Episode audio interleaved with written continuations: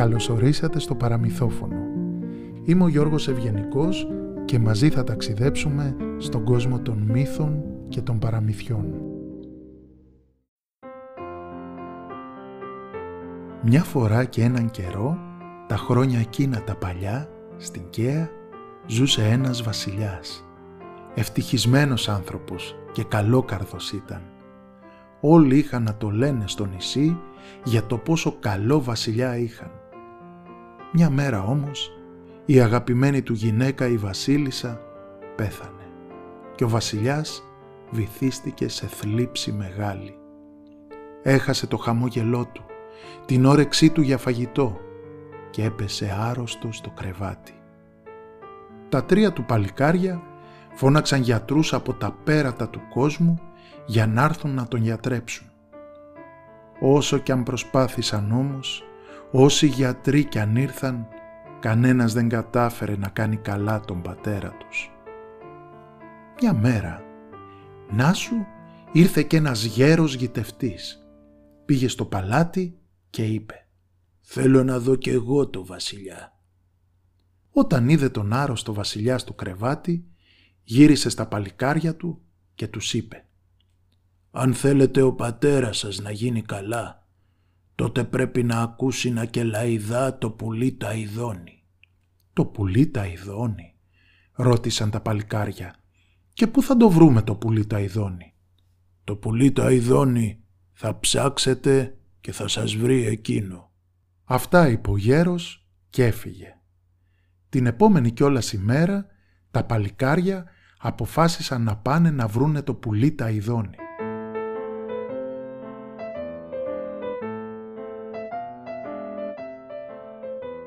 Σάλπαραν με το βασιλικό καράβι και όταν έφτασαν στη στεριά μίλησε ο μεγαλύτερος και είπε «Λοιπόν αδέλφια, εγώ και ο Μεσαίος θα πάμε από δόθε και εσύ μικρέ θα πας από κήθε. Θα ψάξουμε να βρούμε το πουλί τα ειδώνει και όποιος το βρει πρώτος θα το φέρει στον πατέρα μας να τα ακούσει και να γιάνει. Έτσι τα αδέρφια χωρίστηκαν. Ε και τώρα εμείς ποιον ακολουθήσουμε. Ας ακολουθήσουμε το μικρότερο που είναι και μοναχός του, για να έχει και παρέα.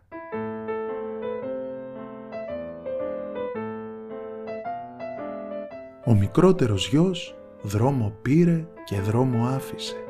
Γυρνούσε από χωριό σε χωριό και από πολιτεία σε πολιτεία. Όποιον έβρισκε μπροστά του τον ρωτούσε «Μήπως ξέρεις που θα βρω το πουλί τα ειδώνει, μήπως είδατε το πουλί τα ειδώνει, μήπως ακούσατε το πουλί τα ειδώνει, μήπως αντικρίσατε το πουλί τα ειδώνει». Κανένας όμως δεν ήξερε, κανένας δεν είχε ακούσει, κανένας δεν είχε κάτι να του πει. Γύρναγε, γύρναγε ημέρες πολλές και έτσι κατάκοπος και ταλαιπωρημένος όπως ήταν μπήκε σε ένα δάσος. Εκεί που περπατούσε μέσα στο δάσος ξάφνου βλέπει μια γερόντισα να έχει στην πλάτη της ένα μεγάλο δεμάτι με ξύλα.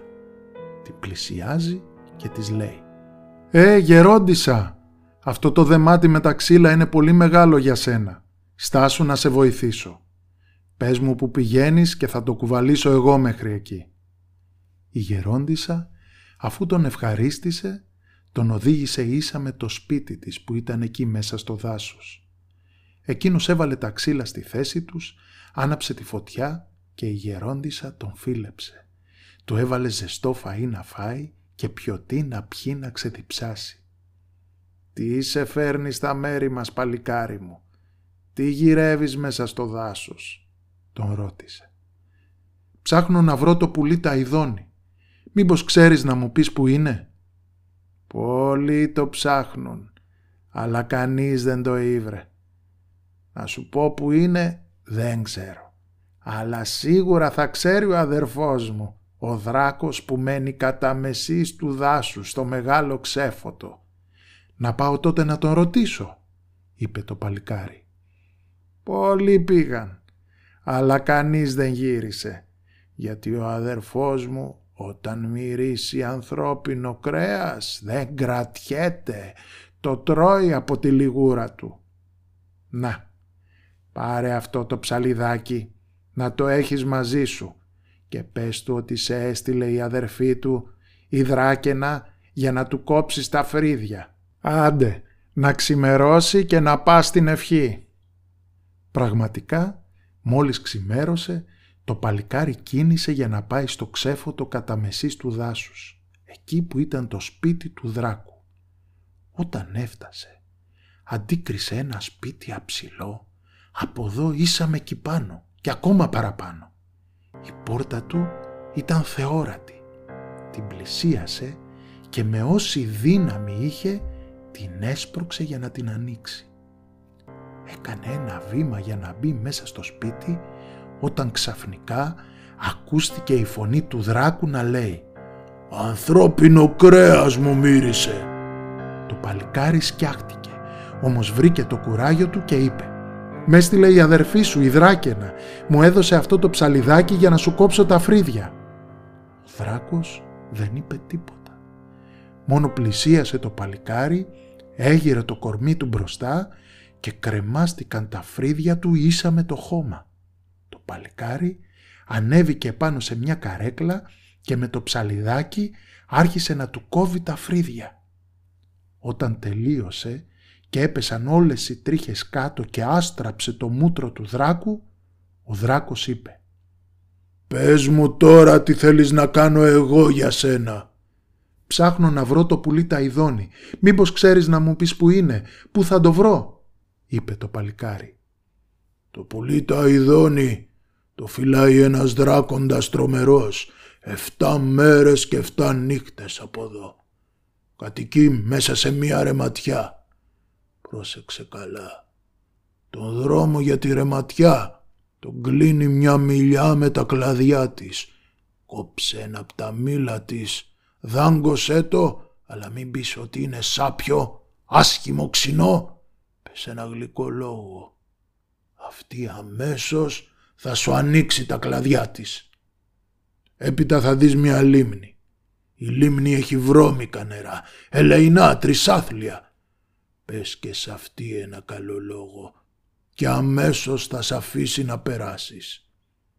Ύστερα θα βρεις μια σκάλα με 99 σκαλιά.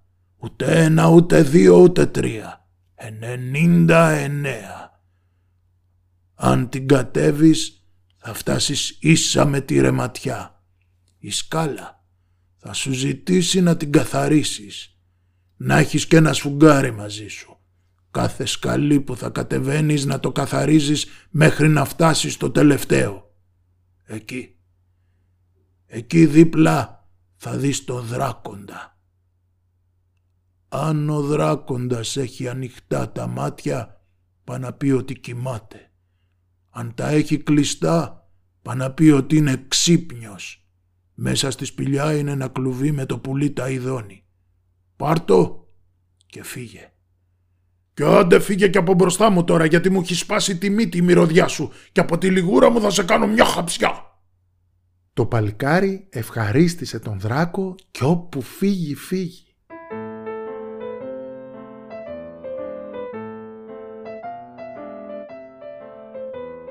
Δρόμο πήρε, δρόμο άφησε, πήγαινε και περπατούσε, πήγαινε και περπατούσε 7 μέρες και 7 νύχτες, όπως του τα είχε πει ο δράκος. Την έβδομη ημέρα ξαφνικά αντίκρισε μπροστά του τη μιλιά. Πλησίασε, άπλωσε το χέρι του και πήρε ένα μήλο. Το δάγκωσε και είπε «Τι ωραίο μήλο, τι γλυκό, τι νόστιμο και λαχταριστό» κι ας ήταν σάπιο και αειδιαστικό. Η μιλιά χάρηκε με τα λόγια του παλικαριού και άνοιξε τα κλαδιά της να περάσει. Το παλικάρι πέρασε και συνέχισε να περπατάει μέχρι που συνάντησε τη λίμνη. Έσκυψε, έβαλε στις χούφτες του λίγο νερό και είπε «Τι δροσερό νερό, τι κρυστάλλινο» και ας ήταν βρωμερό και συχαμένο. Η λίμνη χάρηκε με τα λόγια του παλικαριού και άνοιξε διάπλατα τα νερά της. Το παλικάρι πέρασε και συνέχισε να περπατάει. Πήγαινε και περπατούσε, πήγαινε και περπατούσε μέχρι που έφτασε σε εκείνη εκεί τη σκάλα που του είχε πει ο δράκος, εκείνη που κατεβαίνει κάτω στη ρεματιά. Με το που πάτησε το πρώτο σκαλί, η σκάλα ήταν μαγεμένη. Μίλησε και είπε «Σε παρακαλώ παλικάρι μου, μπορείς να μου καθαρίσεις τα σκαλιά; Χρόνια έχουν να με καθαρίσουν. Βρωμάω και ζέγνω. Να σε καθαρίσω σκάλα, να σε καθαρίσω. Το παλικάρι με το σφουγγάρι του άρχισε να καθαρίζει τη σκάλα σκαλί σκαλί. Καθάριζε και κατέβαινε, καθάριζε και κατέβαινε, μέχρι που την καθάρισε όλη και η σκάλα φεγκοβόλησε και έλαμψε. Όταν έφτασε στο τελευταίο σκαλί, είδε πιο πέρα τον τρομερό δράκοντα να έχει ανοιχτά τα μάτια του, που πάνε να πει ότι κοιμόταν. Περπάτησε στις μύτες των ποδιών του για να μην τον καταλάβει και ξυπνήσει και μπήκε αργά αργά στη σπηλιά που ήταν δίπλα του. Εκεί βρήκε το πουλί τα ειδώνει. Ήταν μέσα σε ένα κλουβί. Όλα ήταν όπως ακριβώς του τα είχε πει ο δράκος. Δεν έχασε χρόνο, πήρε το κλουβί και σιγά σιγά ανέβαινε τη σκάλα για να φύγει. Όμως με τα χαρχαλιτά που έκανε, ο δράκος έκλεισε τα μάτια του που πάει να πει ότι ξύπνησε. Βλέπει το παλικάρι να ανεβαίνει τα σκαλιά με το πουλί τα ειδώνει μαζί και άρχισε να φωνάζει «Σκάλα, γκρεμοτσάκισέ τον!» Η σκάλα απάντησε και είπε «Δεν μπορώ να του κάνω κακό, εκείνος με καθάρισε». Όταν το παλικάρι άκουσε τη φωνή του δράκοντα, άρχισε να τρέχει και να ανεβαίνει δύο-δύο τα σκαλιά. Ο δράκος από πίσω τον κυνηγούσε και έβγαζε φλόγες από το στόμα του. Το παλικάρι πλησίαζε τη λίμνη. Τότε ακούστηκε η φωνή του δράκοντα που φώναζε «Λίμνη, πνίξ τον στα νερά σου!»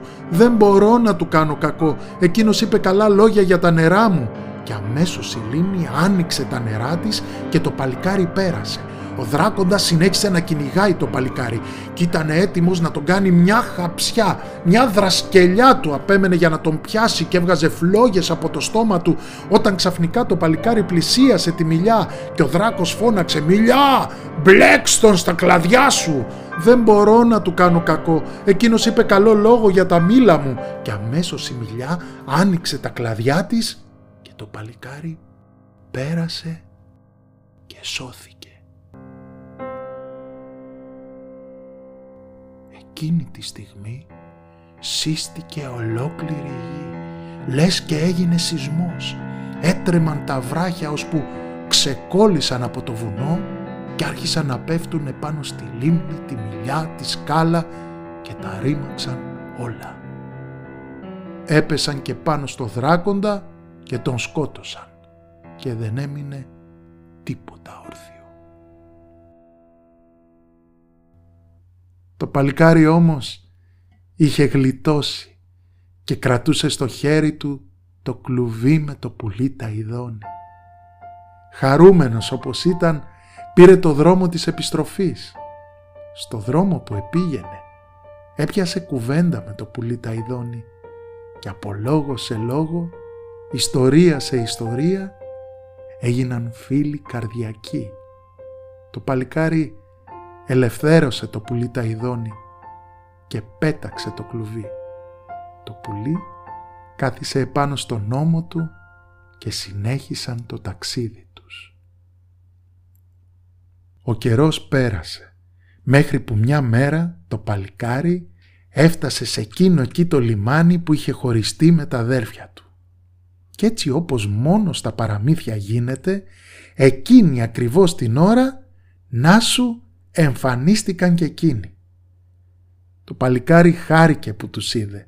Τους αγκάλιασε, τους φίλησε και γεμάτος χαρά τους έδειξε το πουλί τα ειδώνει. Εκείνοι όμως, αντί να χαρούν, έμειναν σκυθροποί να τον κοιτάνε. Είπαν τότε μυστικά ο ένας τον άλλον. «Αδερφέ, αν ο μικρός πάει το πουλί τα ειδώνει στον πατέρα μας, θα χαρεί τόσο πολύ που τον γιάτρεψε που είναι ικανός να του δώσει όλο το βασίλειο και μας να μας παραπετάξει. Να του πάρουμε το πουλί τα ειδώνει και να το πάμε εμείς στον πατέρα. αυτό να τον δέσουμε εδώ σε ένα δέντρο και να ξεμπερδεύουμε. Έτσι κι έκαναν.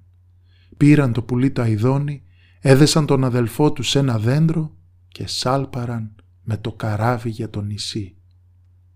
Όταν έφτασαν στο παλάτι, ο μεγαλύτερος γιος πήρε το πουλί τα αηδόνι στα χέρια του, το πήγε μπροστά στον πατέρα του και είπε «Λάλα, λάλα, λάλα σου λέω» Το πουλί όμως τίποτα. Τότε το πήρε ο δεύτερος αδελφός στα χέρια του και είπε κι αυτός «Λάλα, λάλα, λάλα σου λέω» Τίποτα πάλι. «Μας κορόιδεψε αδερφέ ο μικρός, μας κορόιδεψε» είπε θυμωμένος. Έσφιξε τότε στο χέρι του μόλι του τη δύναμη το πουλί τα ειδώνει και το πέταξε έξω από το παράθυρο. Το πουλί άρχισε να στροβιλίζεται στον αέρα μέχρι που έπεσε κάτω στη γη. Εκεί που έπεσε έμεινε ακίνητο. Αν το βλέπατε θα νομίζατε ότι ήταν άψυχο. Η καρδιά του όμως ήταν μεγάλη και άρχισε να χτυπάει δυνατά. Σιγά σιγά άνοιξε τις φτερούγες του. Σηκώθηκε, ορθώθηκε, τεντώθηκε και πέταξε ψηλά. Μία, δύο, τρεις. Πέταξε μόση δύναμη είχε. Πέταξε πάνω από τη θάλασσα και πήγε εκεί που είχαν δέσει τα αδέλφια του το παλικάρι, το φίλο του, τον καρδιακό. Με το ράμφος του έκοψε τα σκοινιά και το παλικάρι ελευθερώθηκε. Με το πρώτο καράβι που βρήκε σάλπαρε για το νησί και όταν έφτασε έτρεξε να πάει στον πατέρα του να ακούσει το πουλί τα ειδώνει και να γιατρευτεί. Όταν έφτασε μπροστά στο κρεβάτι του πατέρα του χάιδεψε το πουλί τα ειδώνει και εκείνο άρχισε να κελαϊδά. Ήταν τόσο γλυκό το τραγούδι του που τα μάτια του βασιλιά φώτισαν. Τα χείλη του χαμογέλασαν και του ήρθε ξανά η λαχτάρα για φαγητό. Ο βασιλιάς έδωσε διαταγή στους μαγείρους να ετοιμάσουν ένα τραπέζι με όλων των λογιών της λιχουδιές και να γίνουν γλέντια και χαρές σε όλο το βασίλειο. Όσο για τα δύο μεγάλα αδέλφια, έδωσε διαταγή να τα κλείσουν σε ένα βαθύ και σκοτεινό μπουντρούμι και έτσι να τιμωρηθούν για την προδοσία που έκαναν στον αδελφό τους. Το παλικάρι όμως ήταν καλόκαρδο και δεν ήθελε το κακό τους. Παρακάλεσε τον πατέρα του να τους αφήσει ελεύθερους να φύγουν μακριά και να πάνε να βρουν την τύχη τους. Έτσι και έκανε. Η χαρά ξαναήρθε στο νησί και κράτησε χρόνια πολλά και όταν έγινε βασιλιάς το παλικάρι λένε πως ήταν καλός και δίκαιος και βασίλεψε με σοφία. Ψέματα, αλήθεια, έτσι είναι τα παραμύθια. Ούτε εγώ ήμουν εκεί, ούτε εσείς να το πιστέψετε.